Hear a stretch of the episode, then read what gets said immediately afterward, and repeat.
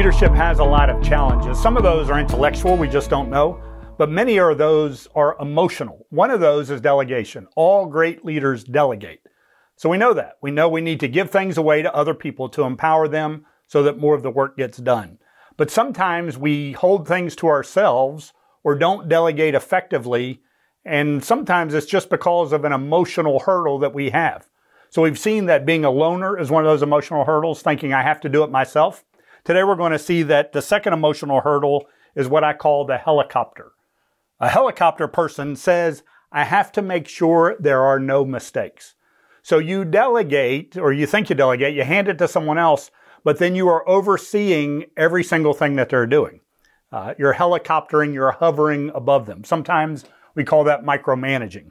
So the helicopter says to himself or herself, I have to make sure no mistakes are made. The problem with that is that you disempower the person that you've recruited and you don't get as much work done. And while you're watching them do their work, the other work you have to do isn't getting done either.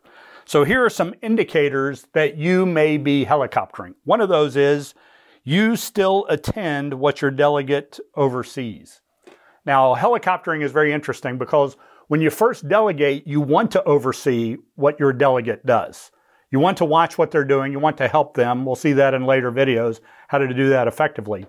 But if you get stuck in the helicopter stage, that emotional hurdle, you oversee too much you keep attending three months, six months, even a couple weeks after you hire them or recruit them, you still go to all the functions. Another way that could indicate that you're helicoptering is you intervene when your delegate hits a bump. And even worse than that, you take over when your delegate hits a bump. So you assign somebody a responsibility or you recruit somebody to do something. And the minute something bad happens or you hit a little bump, you step in and you take over. That, that's, that's an indication of helicoptering, and it is not a good way to delegate because that person will get discouraged. The people in the ministry will see that you're really the one running the show, so they'll come to you and won't go to the person that you delegated. When you take it over, you're telling them you really don't know how to do this. And if we all think back in our early years and even today, we make mistakes. How would it have been for us if somebody just would have pulled the responsibility from us when we made a mistake we wouldn't have wanted to do it. We would say, thank you, but I don't want to do that anymore. And then another indicator that you're helicoptering or could be helicoptering is you respond personally to problems in the area your delegate oversees. So you've recruited somebody, you've said that they're the leader, and then something happens within that ministry or that area. So the person in that area comes to you rather than the delegate. The wrong way to do it is for you to answer the question and solve the problem. The best way to do it is when that problem comes to you, you invite in the delegate, and then both of you together meet with the person with the concern. You solve it together. So, in that process, you're not only empowering your delegate, you're helping them learn how to solve problems, you're giving them additional skills in leadership. When we do helicopter, it hurts you and the organization. So, it hurts you because you are doing overdoing what the other person is supposed to be doing. So you actually have two people doing less than one person's job. And here's why I say less than. You, let's say it's a youth pastor. You have a youth pastor doing it, then you're doing the job of a youth pastor, but it's less because the other things, the tasks that you have aren't getting done. So that's not helping you at all. And it's not helping the organization at all because people in that, when you're helicoptering, people in that area think they have to come back to you for all the details and can't go to the person that you delegate.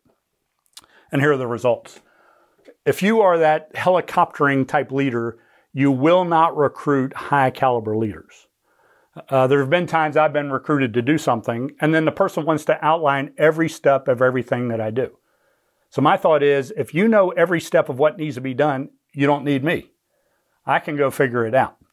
So that's one result of helicoptering. Another is that your primary tasks won't be done well. The things that you're assigned won't happen uh, because you're spending too much time in somebody else's area. Another result of helicoptering is the organization as a whole stays stuck. Because if helicoptering is your leadership style, helicoptering will be the leadership style of everybody in your church or everybody in your organization. Another result, not a good result, is you can't add to the organizational structure because you can't hire five more people and helicopter them like you are the one person. That's just too much for anybody to manage, so you keep it small. And then maybe the worst thing is you lose time with your family and friends. You're, you're overperforming in a particular area, and overperforming in one area means you're underperforming when it comes to your most crucial, crucial relationships. Delegation is a skill. It can be learned. You can learn it. To do that, you have to overcome those emotional hurdles like helicoptering. Thanks for watching. Uh, please share this with friends of yours. Follow us on social. And you might want to check out our new site, leaderincrease.com. All these videos are stored there, and all of them are to help you achieve increasing kingdom results.